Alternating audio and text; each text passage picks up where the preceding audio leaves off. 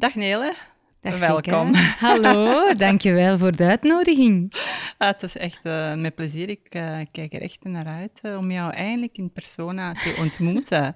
en wat Ja. een mooie sprankelende persoonlijkheid dat dat hier vandaag Dankjewel. Ja, Ja. nog lekker zomers, hè. Ja, Het is, eh, deze ochtend dacht ik, oei oei. Maar eh, het was aan, aan het regen was, maar nu dacht ik, eh, ik ga toch een mooi zomers kleedje aandoen. ja voilà. In de kleuren ongeveer de stijl van mijn boek, hè. Uiteraard, uiteraard. Nele, hoe gaat het met jou? Goed, heel goed. Ja, Ja, ondanks de, de, de, de, iedereen hè, met corona hoor ik van die verhalen, maar bij ons heeft dat wel deugd gedaan. We zijn het ook wel een beetje beu, hè, de tijd. We willen ook terug leuke tijden, maar het, ja, het heeft eh, ons een beetje veranderd, denk ik. ja.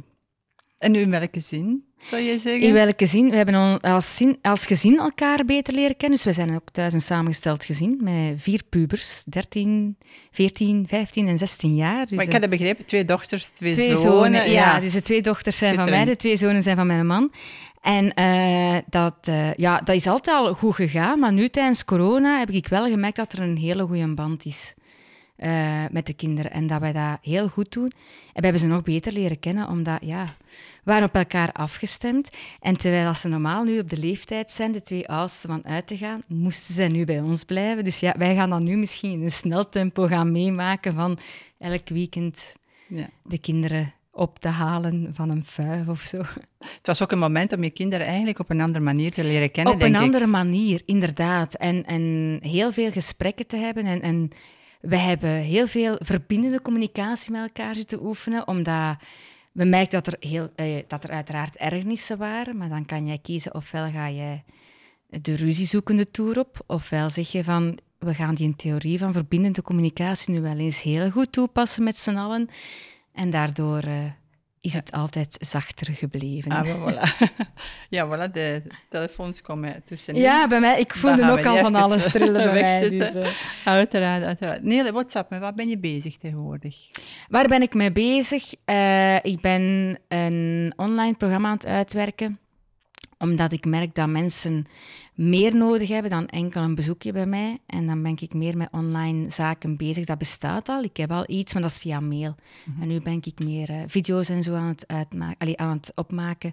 En eh programma's aan het schrijven daarvoor. En hopelijk kan dat binnenkort ook gelanceerd worden. Ah, maar kijk eens aan, bezig erbij. Ja, tussen de coachings door. Dus Ja. soms komen ze een keer binnen dat de camera daar nog staat. Bij mijn, dat is dan ook in mijn praktijkruimte, dat mijn klanten zien van, ik zie niet, het wordt niet opgenomen. Het is, eh, ik had net een opname voor mezelf en ze biedt ga ik verder doen. Ja. Dus, Vandaag had ik eigenlijk een paar vragen nog willen stellen over jouw eh, nieuwe boek. Die is Ja. uitgekomen in ehm, begin dit jaar, 2021, uiteraard. ja, ja. In volle corona, heb ik begrepen. In mei, ja, toen Ja. we nog volop eh, thuis moesten blijven zitten. Ja, Nele de boek, Mijn kind, sterk kind, door, uitgegeven door Willems Uitgeverij. Ja. Ja, ik zou zeggen, misschien eerst, ja, wie is Nele de boek? Eh, wie is Nele de Boek? Eh, de dag van vandaag is Nele de Boek een sterke vrouw, dat kan ik nu zeggen. Eh, dat kon ik eh, twintig jaar geleden helemaal niet zeggen. Ehm, ik heb op een bepaald moment gekozen van, wil ik in een slachtofferrol blijven en eh, iedereen de schuld geven van alles wat er fout liep in mijn leven, of ga ik het zelf helemaal opbouwen en in de hand nemen? En dat heb ik ook gekozen. En alle geluk, mijn kinderen zijn dan ja, 15 jaar geleden geboren, de oudste. En dan ben ik zo onbewust ook een voorbeeld geworden voor mijn kinderen. Eh, dus ja, ik heb twee kinderen eh, van mezelf en twee pluskinderen, die ik ook eigenlijk als mijn kinderen beschouw. Dus zij hebben, terwijl ik vroeger girls mom was, ben ik nu een boys en girls mom. Eh, met al de uitdagingen die- daarbij komen kijken. En dan buiten het gezin draaiende houden, ben ik ook nog zelfvertrouwen en assertiviteitscoach. Plus loopbaanbegeleidster. Dat, ja, dat is ook, als mensen zich goed voelen in hun job, dan straalt dat ook uit natuurlijk. Ik heb ook in jouw boek gezien, eh, jij bent ergens in het begin van het boek, begin je over zelfreflectie. Ja. Wie is Nele en Ja. hoe en wat. Dus ja, eh, wie is Nele, dat horen we net, maar jij bent iemand die graag mensen helpt. Ja. En, en hoe ben je er eigenlijk daarmee begonnen? Hoe, hoe begin je daarmee? Hoe, hoe heb je dat nu voor jezelf ontdekt dat je dat eigenlijk wil doen? Ehm, ik deed al eigenlijk onbewust heel lang mensen een goed gevoel geven, mensen sterker maken. Dus ik deed dat in mijn omgeving heel hard. En dan had ik eens verteld tegen mijn vriendinnen, moest ik daarmee mijn geld nu kunnen verdienen? Maar jong, dat zou toch tof zijn. En dan zei er ineens iemand, uh, dat gaat, hè? Dat bestaat. Ik zei, hoe dat bestaat? Ja, dat noemen ze coaches. Ik ben benieuwd. Dat noemen ze coaches. En dan ben ik beginnen rondkijken en rondhoren. En dan dacht ik, wauw, ik kan daar wel degelijk inderdaad mijn beroep van maken. En dan ben ik met die opleiding gestart. Een, een dikke tien jaar geleden ben ik daarmee gestart. En ik was nog niet zo lang bezig. En ze zeiden, jij kunt wel al beginnen hoor. Mhm. Dus dan ben ik met een heel klein hartje begonnen. Maar mijn allereerste klant heeft nooit te weten gekomen dat ze mijn allereerste klant was. Kijk eens aan, vandaag ben je ook mijn allereerste podcastgast. Oh, Uh, voilà. waarvoor dank. Dus Ja, ook als- bevreerd. Als we de honderdste doen, kom je dan Oh, terug? Zeker. Met veel plezier. En dan neem ik taart mee. Oh, voilà. Wel low, low carb, hè? Ja, ja, ja, ja, ja, Ja, ja, ja. ik ken het wel, hè. Ja, dat komt in orde, dat komt in orde. Ja, maar Nele, je hebt dus een, een, een, een, denk ik, een haven, een sterk empathisch vermogen. Ja. En, en is dat nu iets dat je eigenlijk van jezelf hebt? Of is dat iets dat je zegt, eh, ja, ik heb een wil om mensen te helpen, ik ga daaraan werken? Of, of hoe zit dat? Moet je toch een beetje aanleg voor hebben? Ja, je, ik voel heel veel aan bij mensen. Dus ik voel als mensen zich iets minder voelen enzovoort. En eh, ik deed daaraan, ja, vrienden van mij zeiden dat vroeger ook van, dat is heel raar, hè? Jij weet wanneer je moet bellen naar ons. Eh, maar ook van, eh, als er een feestje was of zo, dat ik naar iemand ging van, en hoe is het nu echt met jou? En die verschoten daarvan. En ik schrok daar zelf ook van. Maar ik had soms het gevoel, ik moet daar nu een- eens naartoe bellen. Of ik moet daar een keer, eh, een keer iets aan vragen. En ehm, ja, ik ben altijd al geïnteresseerd geweest in mensen. Vroeger zelfs eh, gezegd hebben, een curieuze mos- mosterpotje. Maar ja, ik, ik, ik ben ook iemand die... Ik ben eh, mij daar juist gaan inenten bij het, in het vaccinatiecentrum. En ik, doe dan ook een babbelje met de mensen rondom mij. Ja. Dat en de mensen vinden dat ook leuk om gezien te worden. Nee. Maar is dat een aangeboren iets? Of je zegt het, ik Eh, doe dat nu bewust? aan, ja, nee. toch wel. Je bent dus sociaal iemand? Of? Ja, ja. Ja. ik was een heel verlegen meisje wel, maar ehm, als klein kindje blijkbaar niet. Hè? Mhm. dus, eh, maar dat is ook zo. Ik heb dat ook in mijn boek geschreven. Kinderen zijn heel... eh, zitten vol met zelfvertrouwen. Het is pas als volwassenen zeggen, je mocht dat niet doen, en wat stikt jij nu uit, en je moet beslikken zijn en braaf zijn, Ja, ja. dat wij zo denken van, oei, dat mag niet meer. Maar als klein kindje, ik denk dat heel het dorp alles wist van ons, omdat ik zei dat allemaal, hè, van ja, en papa is dan van de trap gevallen, en mama heeft dat gekookt vandaag, en ik begon tegen iedereen te babbelen als kleine meisje. Ja. Dus eigenlijk zeg je, als kleine kinderen zijn we volledig ongeconditioneerd, we zijn vrij, dan- we zijn eigenlijk ons eigen. Dan zijn en dat wordt het-. En dat wordt eigenlijk onbewust en onbedoeld door de ouders en de, En de leerkrachten enzovoort. Wordt dat wel eh, in de kiem gesmoord. Ehm, dat vind ik wel jammer natuurlijk. Want, maar ik het ook altijd tegen de mensen. Jij was dat al, hè? Jij, jij had dat. Hè? Dus wij moeten dat gewoon nu even onder het stof gaan halen en dat komt wel terug. En dan is dat wel, ja, ik vind dat wel leuk om, om ook ja, interesse te tonen in mensen. En als die merken dat die gezien worden, allee, al is de, de kassierster in de supermarkt, hè, gewoon daar een klein babbeltje, die vinden dat fantastisch. Hè? Ja. Zou je zelf dan als... Je zegt, ik voel mensen aan, ik kan dat aanvoelen. Zou je zelf als hoogsensitief, hoogbegaafd, hoog... Ja, het is nooit gediagnosteerd, of- maar ik nee. denk dat dat wel bij mij zo is. Ja. Dus, eh, en mijn kinderen hebben dat juist zelf. Ja, ja. Dat is Dus- wel, en dat is dan wel zie ik leuk, hè? nee? Ja, ik Ja. zeg dat tegen u. Je mocht dat als een gave bezien. Want er zijn heel veel mensen dat dat als iets negatiefs bekijken. Maar ik denk ook, bekijk het als iets positiefs. Het is niet altijd leuk, maar je kunt op een duur kan je wel filteren. En je kan ook wel jezelf daarvoor afsluiten. Dat doe ik soms ook, want anders... Als ik in een grote omgeving ben, word ik ook zot. Ja. Dus dan moet ik wel mijn, mijn, mijn zinnen verzetten. Ja. Maar eh, ik zeg altijd tegen de mensen, bekijk dat als iets positiefs en niet als iets lastigs. Hm. En dat doen heel veel mensen. Ik heb begrepen ook dat je vooral focust om kinderen en ouders te helpen. Eigenlijk was het mijn doelgroep was in het begin vrouwen. Oké. vrouwencoach, hè, dat was zo van, ja, dat was vrouwen. En mijn allereerste eh, missie was ook zo van, hè, dat ik er, eh, dat een, dat ik er, dat, dat ik wil dat elke vrouw terug in haar kracht gaat staan. Want als een vrouw zich goed voelt, dat heeft dan een grote invloed op haar omgeving. Hè. Dat weet je ook. Als vrouw, als wij eens vies gezind rondlopen, dan weten onze man ook, oh, ja, het is weer van dat. Hè. Je moet een beetje uit de weg gaan. Ja, voilà, voilà, voilà. En dan ehm, dacht ik van, uh, ja, dus mijn allereerste boek, ik, dit is mijn tweede boek, in mijn eerste boek had ik dat ook zo gedaan, naar vrouwen gericht. En dan zei die uitgever toen van, ah, commercieel gezien is dat toch wel sterker dan naar de twee doelgroepen, hè, mannen en vrouwen. Dus ja, alles herschreven, alles in orde. En dan, uh, terwijl ik daarvoor, voordat mijn eerste boek verscheen, niets dan vrouwen had, kwamen zo heel veel mannen mijn, in mijn praktijk ineens. Ja, ik heb jouw boek gelezen en ik wil dat jij mij sterker maakt. Dus in plaats van zelfvertrouwen coach, werd dat dan ook assertiviteitscoach. Dat klinkt mooier, hè? Mm En dan ben ik dat beginnen doen. En uh, ja, nu kan ik zeggen 60, 40. En sommige momenten zelfs 70, 30, dat, dat, ja, vrouwen, mannen. Ja, dat, vind ik, dat vind ik ook zeer interessant. Want Meestal mannen die zijn meer zo, ja, ik moet sterk zijn, ik kan even kan ik zeggen. En, mm. Maar vrouwen zijn meer, ja, ik kan hulp vragen, ik kan over praten. Ja, maar mannen uh, beginnen dat ook meer en meer te doen. Die uh, zeggen van, ik doe wel dat ik sterk ben en dat ik een grote mond heb, maar ik wil het eigenlijk echt een keer zelf voelen. En bijvoorbeeld ook mannen die de verkeerde vrouwen aantrekken in een relatie, die waar die van hun profiteren, die ook zeggen van kijk, ik voel me net een sloef, maar ik wil eigenlijk geen sloef zijn en ik wil terug in mijn kracht staan. En ik vind dat heel mooi dat ze dat durven doen. Ik vind dat ook heel krachtig van hun. Ik kan je ze dan helpen om geen Ja, ja, ja, dat vind ik altijd Niet meer aan de club te zijn. Ik vind dat altijd wel leuk. In het begin, zo mijn allereerste mannelijke klant, had ik zo wel wat schrik van, oei, oei, wat moet ik dan nu gaan doen? Maar dan vond ik het ook wel leuk om die, die andere kant van het verhaal te horen. En dan ben ik mij daar ook in gaan verdiepen. En zelfs die man weet niet dat hij mijn allereerste mannelijke klant was. Dus dat is altijd vlot verlopen. En dan zijn er ineens uh, mensen die mijn kinderen kenden dan, die zeiden van my god, uw kinderen staan zo sterk. Hoe doe jij dat? En dan dacht ik, ja, hoe doe ik dat? En dan ben ik daarover beginnen nadenken. Ik zeg, maar ik heb daar eigenlijk nooit iets aan gedaan aan mijn kinderen. Ik ben gewoon aan mijn eigen dingen werken en mezelf uh, ja, zien dat ik, uh, dat ik zelf gelukkig, mijzelf gelukkig maak, dat ik zelf mijn eigen krachten maak, dat ik niet van anderen afhang. En dan is dat idee voor, uh, het idee voor dit boek ontstaan. En nu komen er dan weer al door dit boek ouders naar mij die zeggen van wij willen dat ook, dat onze kinderen sterk worden. Dus hoe hmm. kunnen wij onszelf sterk maken?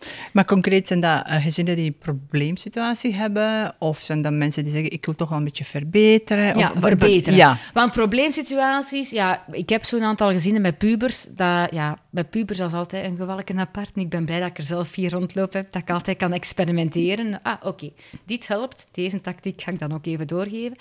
Dus dat is ook soms trial and error. Dat geef ik ook wel toe. En heel vaak een error ook, dat ik denk, dit was nu niet een goed idee.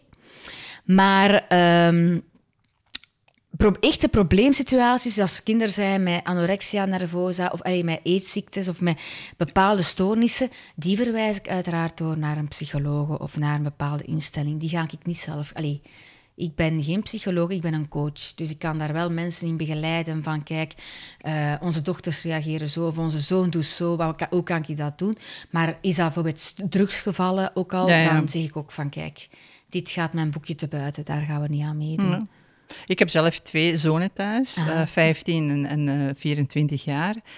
Ehm, twee totaal aparte persoonlijkheden. Mijn oudste zoon is artistiek, okay. hoogbegaafd en een scorpioen, zeg ik altijd, dus ik snap daar niks van. Hè? maar het was wel ook mijn leerschool. Mhm. En mijn jongste zoon is um, voetballer en een sportieve iemand, een zeer introvert ook, maar wel een harde werker en iemand die ook zeer gestructureerd is. Hè. Mhm. En uh, ik moet wel zeggen, ik heb ook mijn lessen geleerd op mijn oudste zoon. En de moeilijkste moment dat ik vond, zoals je dat zegt, is in puberjaren.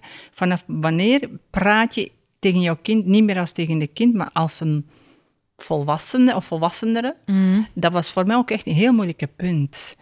Dat, ja, dat is ook een punt. Maar ik denk, zelfs tegen een kind mag je als een volwassene praten en je als ouder ook kwetsbaar openstellen.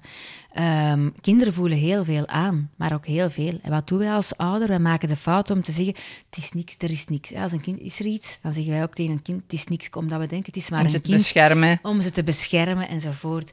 Maar zo maken wij het buikgevoel van onze kinderen kapot. Want die voelen dat er iets aan de hand is. En dan kan je beter zeggen van, kijk, mama heeft dat voor of papa heeft dat voor, maar je moet daar geen zorgen over maken. Mama lost dat wel op en dat gaat wel in orde komen. En dat gaat veel beter zijn voor een kind. Dat mag zelfs iemand van vier jaar of vijf jaar van... Mama, waarom ween jij? Wat doen wij dan? Oh, nee, het is niks. Kunnen mama een vuiltje in haar oogje? Nee, nee, nee. Die voelen dat. Die zien dat ook. En ik zeg altijd tegen mensen, zeg dan ook wat er is.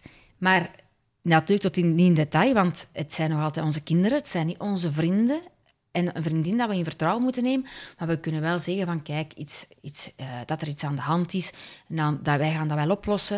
Het is wat moeilijker dan gedacht, maar dat komt wel goed. Als het komt goed is het belangrijk. Het komt goed. En dan weet dat kind van hé, hey, kijk, en, en mama, ik heb het toch goed gevoeld dat er iets was. Dat is heel belangrijk. Ja. Dus dan ik zeg ja, uh, een kind weet meer en voelt meer dan dat wij aandenken. Dus wees daar dan ook eerlijk in. En bij pubers is dat iets anders. Dan is het ook heel veel luisteren. Ook, dat moet je bij jonge kinderen ook doen, maar bij pubers kan je dan ook een keer horen wat is hun kant van het verhaal. En in het boek had ik ook uh, de dramadriehoek uh, besproken. Dus we hebben dan aanvaller of aanklager, we hebben redder en we hebben slachtoffer. Um, in de puberteit zijn we daar een krak in om zowel als ouder als als kind in een van die rollen te gaan. En dan hebben we echt heel grote drama. Ik zeg altijd van, kijk even eerst van, hoe kunnen we uit die drama blijven? En hoe kunnen we niet in een slachtofferrol of in een reddersrol of in een aanvallersrol gaan kruipen door hè, je informatie te verschaffen. Wat is de reden dat je kind bijvoorbeeld zo viesgezind rondloopt? Uh, misschien is er iets meer aan de hand. Hè? En uh, soms voel je het ook al aan en dan denk je, het zal dat wel zijn. En dan kun je daar even uh, achter polsen. En soms wil een kind ook niet gered worden. Ja, ook dus moeten we ook niet de redder zijn, dat we zeggen van kijk, uh, weet dat mama er voor jou is als je mij nodig hebt, ik ben daar. Oké, dat is goed.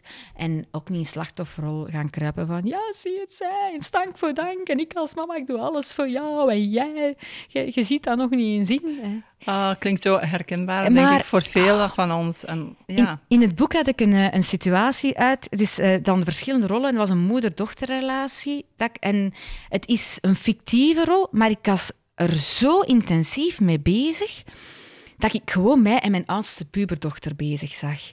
Dus ik zag dat echt zo afspelen. Ik heb daarna, nadat ik het stuk had geschreven, heb ik het opzij gelegd. Toevallig kwam mijn oudste puberdochter binnen, al zeurend, omdat ze een bepaalde trui niet vond. Ja. En dan dacht ik van...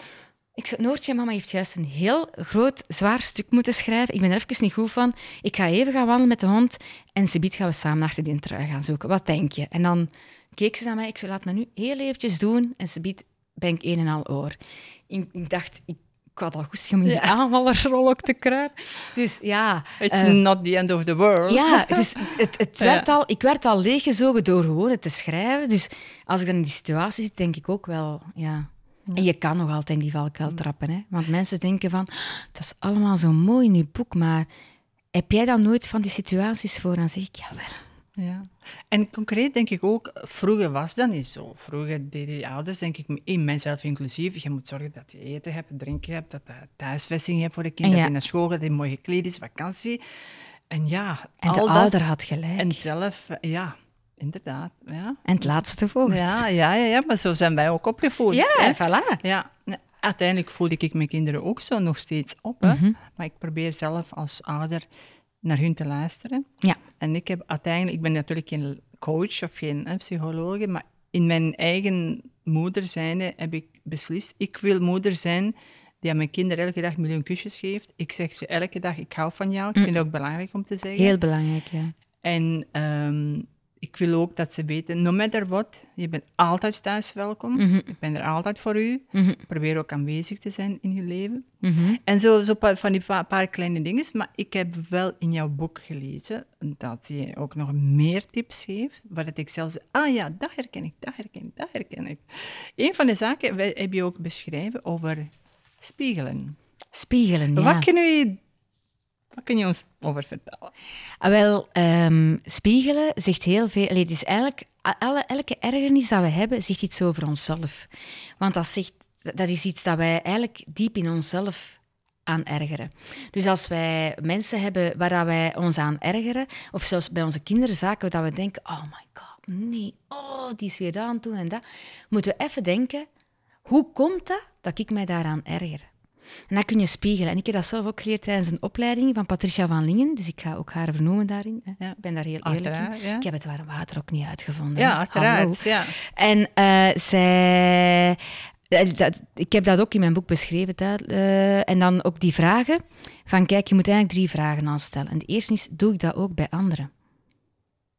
Bijvoorbeeld, uh, ik ben nu dus straks naar hier gekomen in het verkeer en ik moest even op een bepaald moment lachen, want er was iemand dat, inderdaad iemand de hele tijd op het middenrijvak aan het rijden.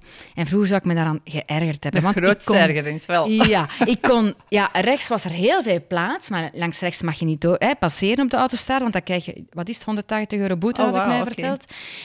Um, je krijgt meer boete dan dat je als middenvakrijder zou blijven rijden, denk ik.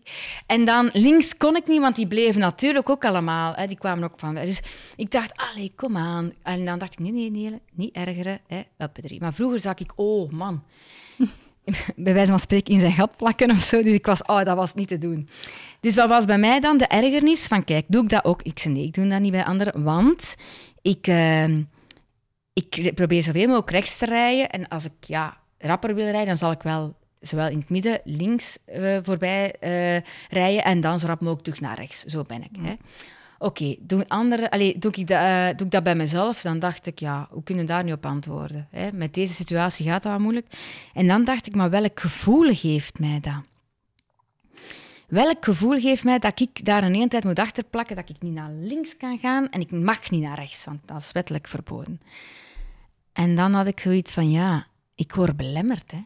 Weet je, je wilt vooruit en mhm. toch word je tegengehouden. En dat is de essentie. Je kunt niet vooruit. Ja. En dan dacht ik, doe dat bij anderen. Ah nee, want ik trek anderen vooruit en ik zorg dat anderen vooruit gaan enzovoort. En doe ik dat met mezelf. En op dat moment was dat mijn spiegel. Want ik deed het allemaal voor anderen. En dan, hè, ik had, nu doe ik ook wel momentjes. Ik plan dat in in mijn agenda, maar dat was in die tijd niet. Klanten, mm oh ja, ja, kom maar. Ja, ja, kom maar. En een vriendin, oh, ik heb ook wel een probleem. Kunnen we een keer, kunnen we een keer samen iets gaan drinken? En een keer bijpraten. Oké, dat is goed, hè, geen probleem.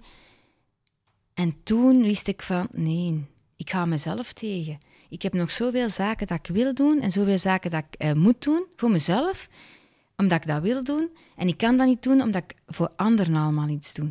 Dus ik belemmer mezelf. En dan ben ik daaraan beginnen werken ook. Dat is wel nogal diep zo. Ja. Voor alles dat allemaal te kunnen overwegen en, ja, en Maar bijvoorbeeld ook bij kinderen kan je ook denken van... Um, neemt nu, eh, ik heb het voorbeeld in mijn boek ook geschreven, dat ze s'avonds nog van alles van chips eten en snoep eten enzovoort en, voor de tv. En dan, oh, je kunt aan ergen. Bij mij was dat gewoon, ja, ik was jaloers, want als ik dat doe, dan ben ik, woem, in minder ah, kortste een keer zoveel meer breder. En dan dacht ik van, oh nee, weet je. Of, en ook zo van, ja, ik wil wel gezond leven en ik zou dan kwaad zijn op mezelf omdat ik dat niet doe. En mijn kinderen doen dat dan niet en ze spelen mijn gezondheid. Dat was dan bij mij dan de ergernis natuurlijk. Maar eigenlijk zei het iets over mijzelf. Ja, ja. dat is wel interessant natuurlijk. Want, dat spiegel is zo... Als ouder hè, probeer je toch wel je best te doen voor je kinderen. En uiteindelijk denk ik, het ultieme doel is dat je kinderen wel zijn en goed opgevoed zijn en een goed leven hebben, dat je een goede basis geeft. Hè. Dus ja, interessant om... Uh, maar nooit zeggen, als jij gelukkig bent, lieve dochter of zoon, dan ben ik ook gelukkig, want dan leggen wij weer een last op de schouders van onze kinderen. Maar dat is een goede tip, Neil. En dat... Dat vind ik, een, dat vind ik, uh, ik ben daar toen enorm van geschrokken als dat bij mij binnenkwam. Uh, ik was dat zo eens aan het zeggen en dan dacht ik, maar wat zeg ik nu aan het zeggen tegen mijn dochter? Hè? Ik zei straks denkt dat kind dat ze zich een keer niet ongelukkig mag voelen, terwijl wij ons allemaal wel eens ongelukkig mogen voelen. Omdat als wij ongeluk voelen en slechte emoties kunnen ervaren en mogen ervaren, dan kunnen we dat ook met positieve emoties. Ja, en dat breng je ook een ander thema, of bijkomende punt over hoe leggen wij als ouders verwachtingen op een schouders van onze kinderen. Mm. Sommige ouders in die zin van, wat ik niet kon, kan jij nu wel doen. Ik ben dan niet geworden, nu kun jij al dan mhm. niet voetballer of professor of dokter worden. Enerzijds, anderzijds, ehm, hoe leren wij als ouders om ons kinderen vrijheid te geven om zichzelf te zijn? Ja. En dat heb je ook heel mooi in je boek beschreven. Uh, vertel dat, hoe geef je die confidence op de beste manier aan je kinderen? En nu zorg je dat je jezelf dat kunt doen zonder dat je tekortschiet als ouder, in je eigen hoofd uiteraard. Ja. Van uiteindelijk, ja. Door ze fouten te laten maken, uiteraard moeten je ze ook grenzen geven. Hè? Dus allee, uh, iemand die zegt van, uh, ah, ik ga nu niet één jaar een keer uh, dokter gaan studeren aan de universiteit en dan, oh nee, ik wil toch dat doen, ik wil dat doen. Nee, nee, dat je grenzen stelt ook. En ze moeten ook leren omgaan van wat er teleurstellingen zijn in het leven enzovoort. Maar ook wel dat ze... Um, uh, dat ze fouten mogen maken en uh, als er zaken zijn die zij graag willen doen, maar dat jij niet akkoord mee bent, dat je ziet van oké, dit was niet echt mijn keuze, schatje, maar als jij dat inderdaad wilt doen, dan sta ik achter u, dan, dan, dan geloof ik er ook in, maar dan ga je er ook iets voor doen. Uh, dan ga je daar ook uh, stimuleren als ze dat gaan doen. Want uh, je hebt ouders die zeggen, oké, okay, ja, trek dan maar je plan. Nee, maar dat je een kind is in het begin altijd gemotiveerd, maar je hebt momenten dat de motivatie wat minder is. Dat is bij ons als volwassenen ook. Maar dat er dan de ouder zegt van, hé, hey, weet je nog, je hebt dat gedaan, houd dat toch nog even vol en ga dat doen. En ik geloof ook dat je dat goed gaat kunnen doen. Dat is heel belangrijk. Dat vind ik ook. En ik ervaar ook met mijn zoon die voetbalt. Dat is een enorm opgave. Sinds Denk ik wel. Sinds een jaar, toen was hem zes toen hij begonnen was. Ja. Is uh, school, voetbal, slapen en opnieuw.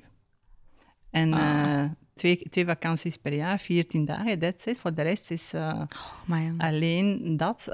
maar natuurlijk, als je passie, talent en de rest hebt, en dan, dan denk ik ook dat je daar wel voor kunt gaan. Mm -hmm. Maar er komen ook momenten waarin dat, dat, dat kind ook zal zeggen... Oh, ik wil nu ene keer niet gaan, of dit of dat. En dan is het misschien ook voor u als ouder te zeggen...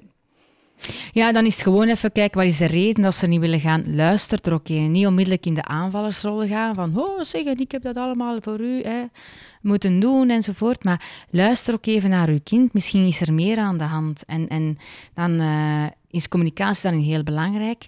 En ik zeg altijd, desnoods een autoritje, dan zit je naast elkaar. Zeggen kinderen veel meer dan dat ze Als over je zegt, elkaar ik kan nu praten met u. Ja, of, ja, voilà. of een wandelingetje gaan doen.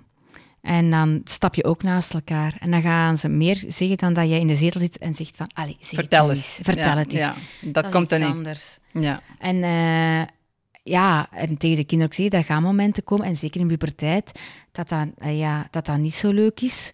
Uh, of dat je zegt van ik wil veel liever met mijn vrienden nu een keer weggaan. Ik zeg dat altijd met die mensen van uh, K3. Ik, uh, ik, heb daar in de tijd een aantal interviews een keer van gelezen. van communiefeest dat zij moesten missen in de familie. Of een overlijden van de ja, grootvader. en dan, niet aan. Hè? Ja, een uur later moesten die breed lachend, dansend op een podium staan zingen. Doen dat er niks aan de hand is. En dat die eigenlijk een heel zwaar leven hebben gehad. Maar iedereen ziet alleen maar de positieve kanten. En die gaan ook soms wel gedacht hebben van wat zit ik hier hier op dat podium te doen. De danspasje en, hier. En, en, ja.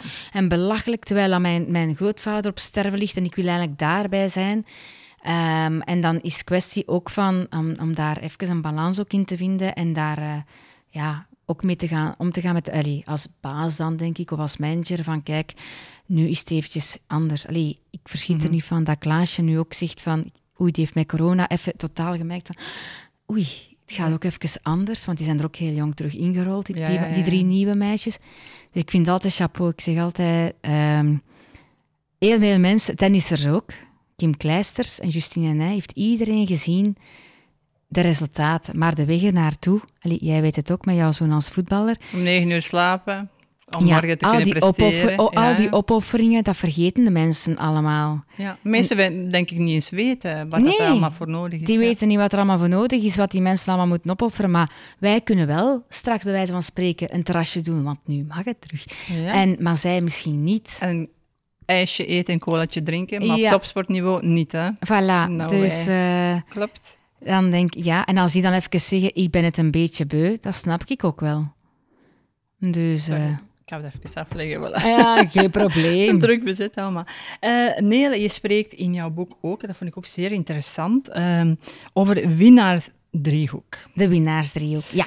En als ik het nu lees, als de drie kanten assertief zijn, kwetsbaar opstellen en behulpzaam zijn, dan heb ik zoiets van, wauw, kan ik dat? Of kunnen wij dat allemaal? Of is dat de Ja. bedoeling om dat allemaal te kunnen? Of ja, hoe begin je daaraan eigenlijk? Eh, gewoon durven. Eh, gisteren hoorde ik het ook weer van een klant die zei: Ja, maar ja, als ik me kwetsbaar opstel, dan, dan, ben, ik, dan ben ik zwak. Dan ben ik maar een slappeling. Terwijl dat, je kwetsbaar opstellen, ik vind dat juist heel sterk.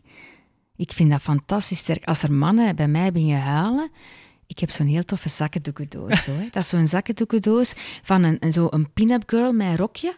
En dan moet je gewoon eh, aan dat rokje trekken, dat is het zakdoekje. En dan zeg ik altijd, als er, als er iemand huilt, dan zeg ik altijd, je mag het rokje uittrekken. En dan moet er altijd een keer gelachen Nee, dat is worden. een beetje een break. Eh, maar even een break. Maar eh, als je dan zegt, sorry, sorry, ik het moet eruit. Weet maar zoveel dat je wilt. Het moet eruit, die emoties moeten eruit.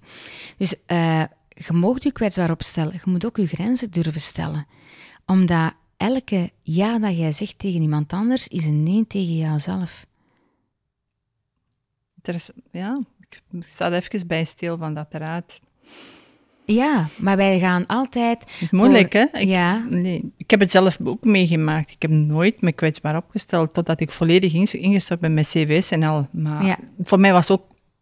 Ik heb nooit aan gedacht dat het anders kon dan sterk zijn, een voorbeeld voor mijn familie en, Ja. en iedereen. En totdat mijn gezondheid me gewoon niet toe... en Ik ben gewoon toen, ja, ziek geworden, alleenstaande moeder en alles. Op het eerste moment heb ik ook gezegd tegen mijn broers en ons mama, ik ben ziek, sorry, sorry hè, ik ben ziek, ik Ja. kan nu even niet. En toen hebben ze gewoon gezegd, maar je hoeft niet meer voor ons te zorgen. Mhm. Wij zullen nu eventjes voor u zorgen. En ik had zoiets van, En dan is dat nog moeilijk, hè? Dan is dat nog ja, moeilijk, ik, ik schaamde me, ik schaamde me, ja.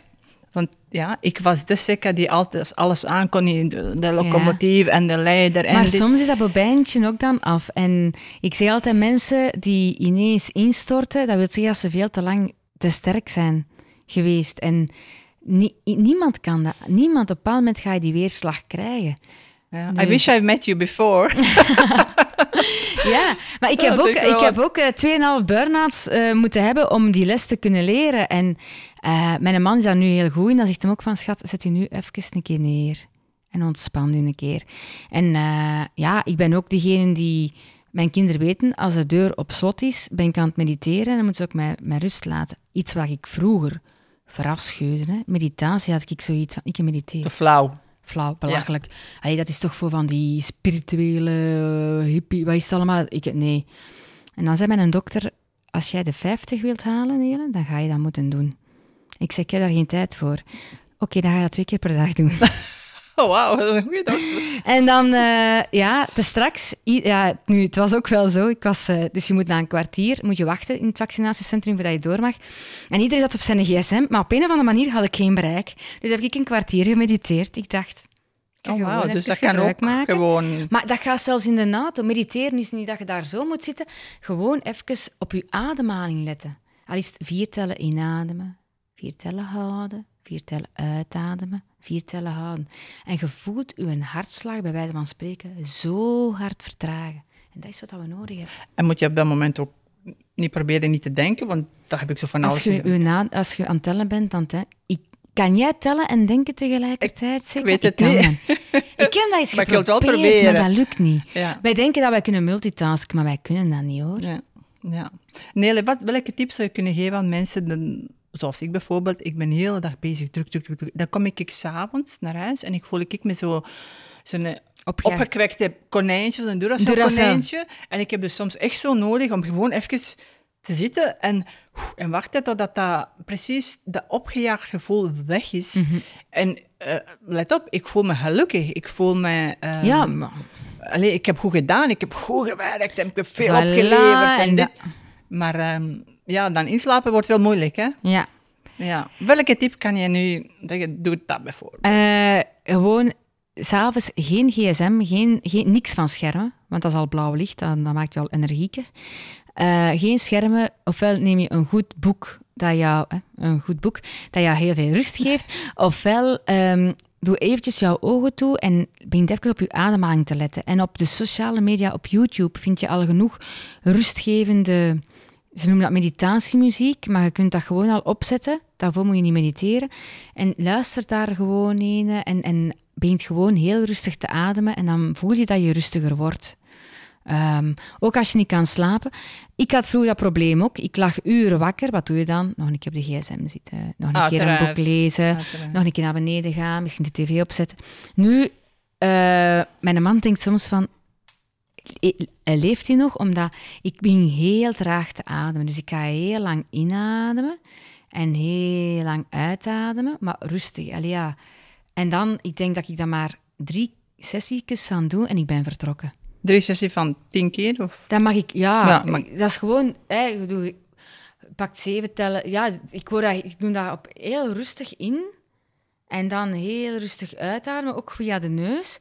En ja, mijn man vraagt mij iets, maar ik antwoord al niet meer, want ik ben gewoon weg. Terwijl ik daarvoor ook, ik zeg, ik ben eigenlijk niet moe. Hè. Ja, Eigenlijk wil ik nog niet gaan slapen, maar ja, het is morgen vroeg dag. En dan begin ik dat gewoon te doen en dan ben ik vertrokken. Dat is een goeie tip. Ik ga dat Dus zeker dat- vanavond En, uitproberen. en rustgevende muziek doet ook enorm veel. Gewoon, en je hebt zo binaurale muziek. Dat vind ik gewoon bina- binaural, binaural music googlen en op YouTube, je vindt het wel. Zet dat gewoon op. Mijn dochter, ze had ook problemen om in te slapen. En nu s'nachts betrappen kun je erop dat die muziek opstaat. Ik Ja. had dan een keer tegen u gezegd van luistert naar die muziek. En je hebt daar verschillende soorten in. Je hebt muziek voor te focussen. En binauraal, bi, twee. Dus het beste is dat je dat met oortjes doet. Maar ik zet dat gewoon achter mij. Oké. Dus, eh, en ik heb wel zo'n een hoofdbandje met van die oortjes in Bluetooth. Maar dat is zo van vlies gemaakt en dat is nu veel te warm. Maar ja. Dus ik leg gewoon mijn gsm achteraan als het een keer nodig is. Als ik denk van ik heb, ik heb dat even nodig. Maar eh, je hebt dat dus in focus, je hebt dat in energie geven en je hebt dat in eh, ontspanning, in eh, meditatie, om te, om te rusten. En als je dat opzet, dat zijn bepaalde frequenties dan dat dat aanspreken. En als je dat met oortjes aan hebt, is dat nog beter. Dus als jij s'avonds zegt in mijn zetel, ik ben energiek Duracell konijn, zet op ontspanning. En dat zijn twee verschillende soorten beats in elk oor, maar je hoort dat niet, dat dat twee verschillende is. Maar je hersenen volgen Ja. dat wel. Die verwerk je dan, ja. Voilà. Ja, Nele de Boek. Ja. Lifestyle coach, coach, assertiviteitscoach, Ja. sterke vrouw, een lieve, knappe dame. eh, Dank innerlijke natuurlijk. Dank. Nele, uw eh, laatste boek is uitgegeven in samenwerking met de Willems uitgeverij. Ja. Eh, waarom keuze voor de Willems? Ik wou eens een kleine uitgeverij. Ik. Ja, dat was... Ik had mijn eerste boek had ik een grote uitgever, maar ik, had, ik wou meer doen met mijn boek. En ik voelde dan bij een grote ben je wat meer begrensd daarin. Eh, en ik dacht, ik zoek een kleine uitgever waar ik eh, mij heel goed bij voel. En dan ben ik via via ben ik op die naam gekomen. Ik heb dan met Raf Films een heel leuk gesprek gehad. En ik kwam thuis en dan was ik toch nog aan het twijfelen. Ik was aan het twijfelen en eh, ik belde een, een, een vriend van mij die ook coach is. En ik zei, ah, wat ga ik nu doen? Toch met de grote of toch met die kleine? En die had mij één vraag gesteld en toen wist ik, nee, ik pak de kleine. Ja. Dat was zo één kleine, simpele vraag. En dat was... eh, ik heb mijn, mijn boekvoorstelling van mijn eerste boek, en dat was niet tijdens corona, zelf helemaal ehm, eh, georganiseerd. En mijn uitgever was er niet op dat moment. Mhm. En toen zei hij van, heeft jouw uitgever jou bezocht bij jouw, boek, bij jouw boekvoorstelling? En ik, nee. Ik heb het gevoel dat deze dat wel gaat doen. Maar ja, het was aan corona, het was geen boekvoorstelling. Ja, uiteraard. Raphaël is, is ook een iemand die zeer begaan is met zijn auteurs. Voilà, Ja, ik merk dat enorm. En ook, eh, ja, dan zaten we even zelf in de knoeien met corona. En normaal moest mijn boek een jaar eerder eh, verschenen zijn. En hij zei ook, neem u een tijd, Nele. Het zijn nu even ook moeilijke tijden. En ik denk dat je ook met je gezin ook even nu moet zien van... Maar gebruik het corona-verhaal misschien in jouw boek. Hoe dat je dat daar hebt opgelost. Dus mijn dochters hebben daar ook een stukje in geschreven over Hmm. corona. Wauw, schit- schitterend.